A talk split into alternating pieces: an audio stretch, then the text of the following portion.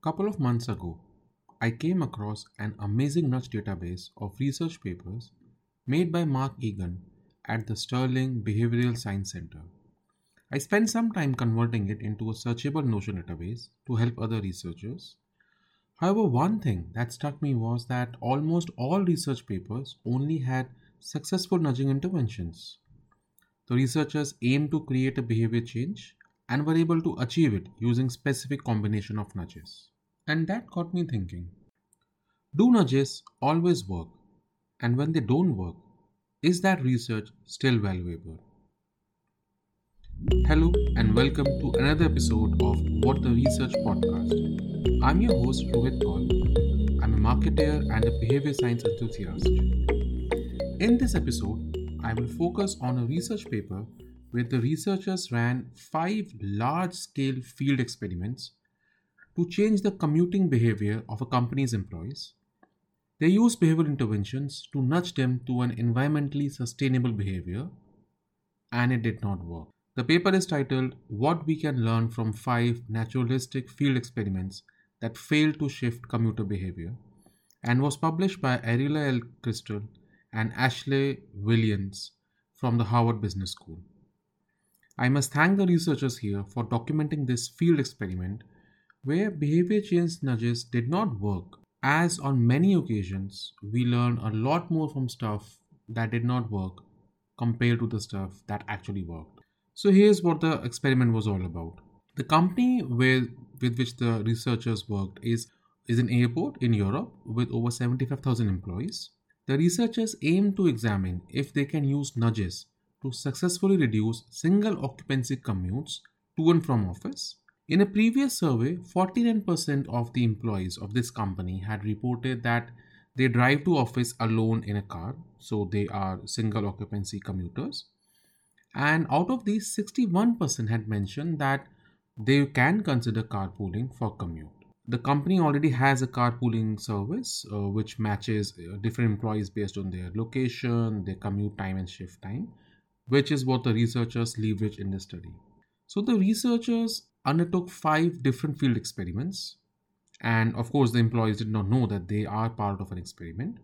In the first experiment, they aimed to increase the number of registrations for the carpool survey. They worked with two hypotheses here. One was that reducing friction encourages action and follow through, and social proof improves compliance with sustainable behavior. In this experiment, they sent letters to over 54,000 employees, and there were employees who were in the control condition and there were employees in the treatment condition. So the employees in the control condition did not get any letter. Those in treatment condition, there were three treatment conditions over here. In treatment condition one, employees got a standard letter with information about the carpooling service. In treatment two, the researchers aim to reduce the friction by prominently highlighting a link to the form where employees can register for the carpooling service. And in treatment 3, the researchers added testimonials from two other employees who use carpool service and they're very happy with it, along with their images. However, between those who got a standard letter and those who got uh, behaviorally informed letters, uh, the researchers observed that there is uh, there was no difference in uh, the rate of signing up for the carpool service. So this nudge did not work. In the second study, they tested two other behaviorally informed interventions on employees who were already registered for the carpool service but were not active, like they were not using this carpool service. So they used personalized recommendations and opportunity cost reminders. This they say is because uh, for the survey you know that I had mentioned earlier a majority of the employees had mentioned that uh, they will consider taking a carpool if they found a right match with people in their shift and who share the same route uh, as them. Also, if you look at uh, decision making research, it shows that people do not spontaneously recognize opportunity costs and it has to be made salient to them to make the right decision. So, as part of this field experiment, the researchers sent out mails to 871 employees with the control group getting the standard mail, the treatment 1 group getting mail which featured personalized carpool matches for them, and treatment 2 group getting a mail with these personalized matches as well as information on the amount of money that they will save when they carpool. But what the researchers found was that only one employee from this uh, study actually became an active carpooler. In the next study, they attempted to increase the use of public transportation by offering small financial incentives, which they did by sending an emailer to more than 7,500 employees who did not use bus commuting otherwise, but their houses were on the bus routes. They sent them emailers along with a voucher for one week of free bus trial. So the people in the control condition they received this letter, which had details about how to purchase a discounted transit card, but it did not have a free trial voucher. But the employees in the treatment group received this letter and the seven day free trial voucher. But again, the researchers did not see any statistically significant difference between the number of people who got a discount voucher and the number of people who did not get a discount voucher who started using buses for commute. Moving on to the fourth study, this study uh, was in fact a follow up on the previous study and aimed at those recipients who did not use any of the free vouchers during the trial week. So the control group over here received no follow up letter, but the treatment group received a follow up letter that highlighted the cost of the free trial that they had missed out on, along with information about how they can still take advantage of discounted travel with the aim to leverage the loss aversion bias. But the effect size was negligible, indicating that not using the free trials apparently did not amount to a loss for the employees. The fifth and the last research focused on the nudge of creating a plan. The researchers emailed employees in the treatment group with a personalized travel plan that included options to carpool, discounted transit passes, public transport routes, and the whole nine yards in one single mail. And the control group did not get any email. Again, the researchers found that this nudge also had no impact on uh, the commuting behavior of the employees. So, to summarize, over here, uh, just think about it. The authors have tried nudges uh, based on improving salience, social norms, reducing friction, personalization, making opportunity cost salient, financial incentives, reminders, and creating a plan. And none of these nudges made any significant impact on the employee's commuting behavior. So, after going through this research paper, I had three observations. Firstly, one of the core premises of nudging the employees to environmentally sustainable behavior was based on the survey, where many of them had said that they could consider carpooling, finding a carpool match is a key barrier, and they prefer to use a sustainable commuting alternative. Now, to my mind, this is a classic case of stated preferences versus true preferences that many consumer surveys suffer from, especially when the survey is about environmentally conscious behavior. People say things that will make them look good to others or even to themselves without sharing their true intentions. Market researchers are acutely aware about this issue and hence tend to make surveys double blind, where the respondent and the experimenter don't know what the real intentions behind the survey. My second observation here was that the research is based on identifying specific nudges from literature which have worked in similar context and then applying these in this experiment. However, the stage of deep diving into the minds of the employees hasn't been covered in the research paper. This gives me also segue into a very interesting research paper titled Budging Beliefs Nudging Behavior, where the authors argue that the success of an intervention, uh, success of a behaviorally informed intervention, depends on understanding people's current behavior and beliefs to ensure that any nudge will actually budge them from their current beliefs. In that paper, the authors propose a BBC model for this, where BBC stands for belief, barriers, and context.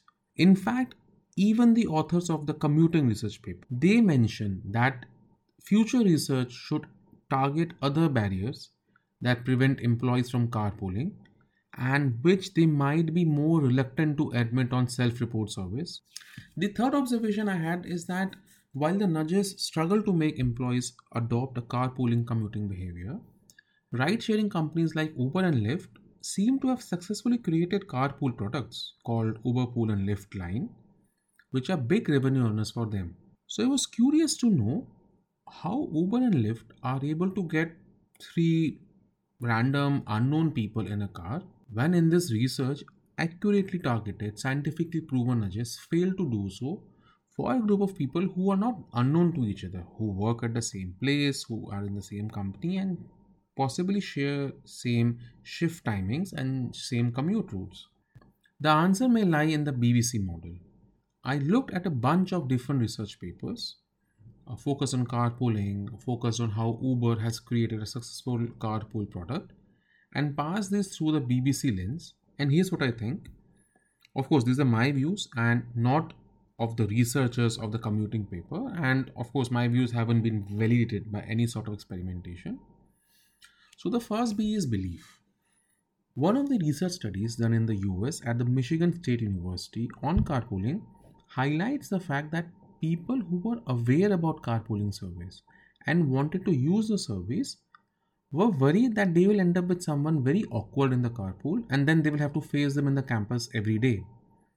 Thus, they wanted to have more information about their carpool partners before signing up for the carpool. This belief, of course, doesn't impact Uber or Lyft because people rarely end up with someone who they actually work with or they study with and they usually don't end up with the same set of people sharing carpool again and again.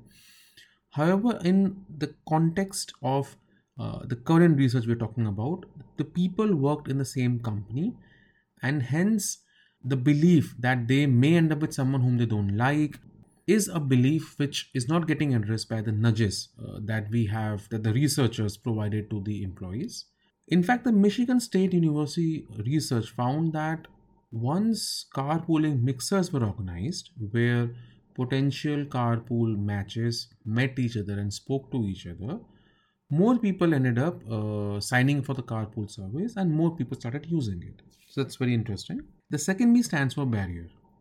One of the biggest barriers regarding use of any sort of public transport is uncertainty. What route to plan, how much time it will take, Will I reach my destination on time? In fact, Uber did a research that showed that for Uber Pool, their carpool product, the top three important features for consumers are ETA, so estimated time of arrival, on demand availability, and trip duration. All of these point towards the barrier of time uncertainty. Now, Uber is able to overcome this barrier by showing you the ETA, the trip duration, and even the cost right when you're making the booking. This is a barrier which, again, in the current research paper, it's not apparent if the barrier was actually crossed by providing the type of nudges uh, the researchers provided the employees. Lastly, C is for context in the BBC model. This I found very interesting and something Uber has really cracked. When you open the Uber app, it shows you the amount of money that you will save if you use Uber Pool versus Uber X. This is one of the biggest last minute nudges to the users to book Uber Pool. In the commuting study, however, the researchers did make the opportunity cost of not using carpool salient, but it did not work for them. This is because of the context in which this information is consumed. When Uber shows you the opportunity cost of booking Uber Pool versus Uber X, you are in a hot state, you are ready to commute and you're looking for the best way to reach your destination. However, when the employees in this research read the opportunity cost messages, it was in emailers, and most likely they read it sitting comfortably in their office chair without any worry about an upcoming commute. I really wonder what would have been the impact of this message if it was delivered to them, say, every morning as they were planning to start their commute repeatedly for a few days, showing them that with every passing day, when they did not use carpool, how much money they have actually wasted.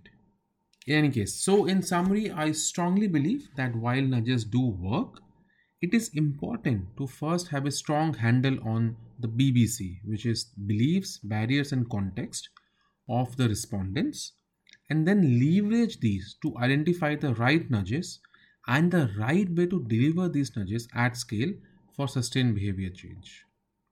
Well, I hope you liked this episode of What the Research. If you haven't yet subscribed, please consider joining the mailing list that will get you not only the new episodes from What the Research podcast, but also my newsletter, Behavior X Product, directly in your inbox. All the links to all the research papers I spoke about in this podcast episode are in the podcast episode description. Do take out time to read through these, I'm sure you will enjoy it. Till next time, take care, stay safe, stay healthy.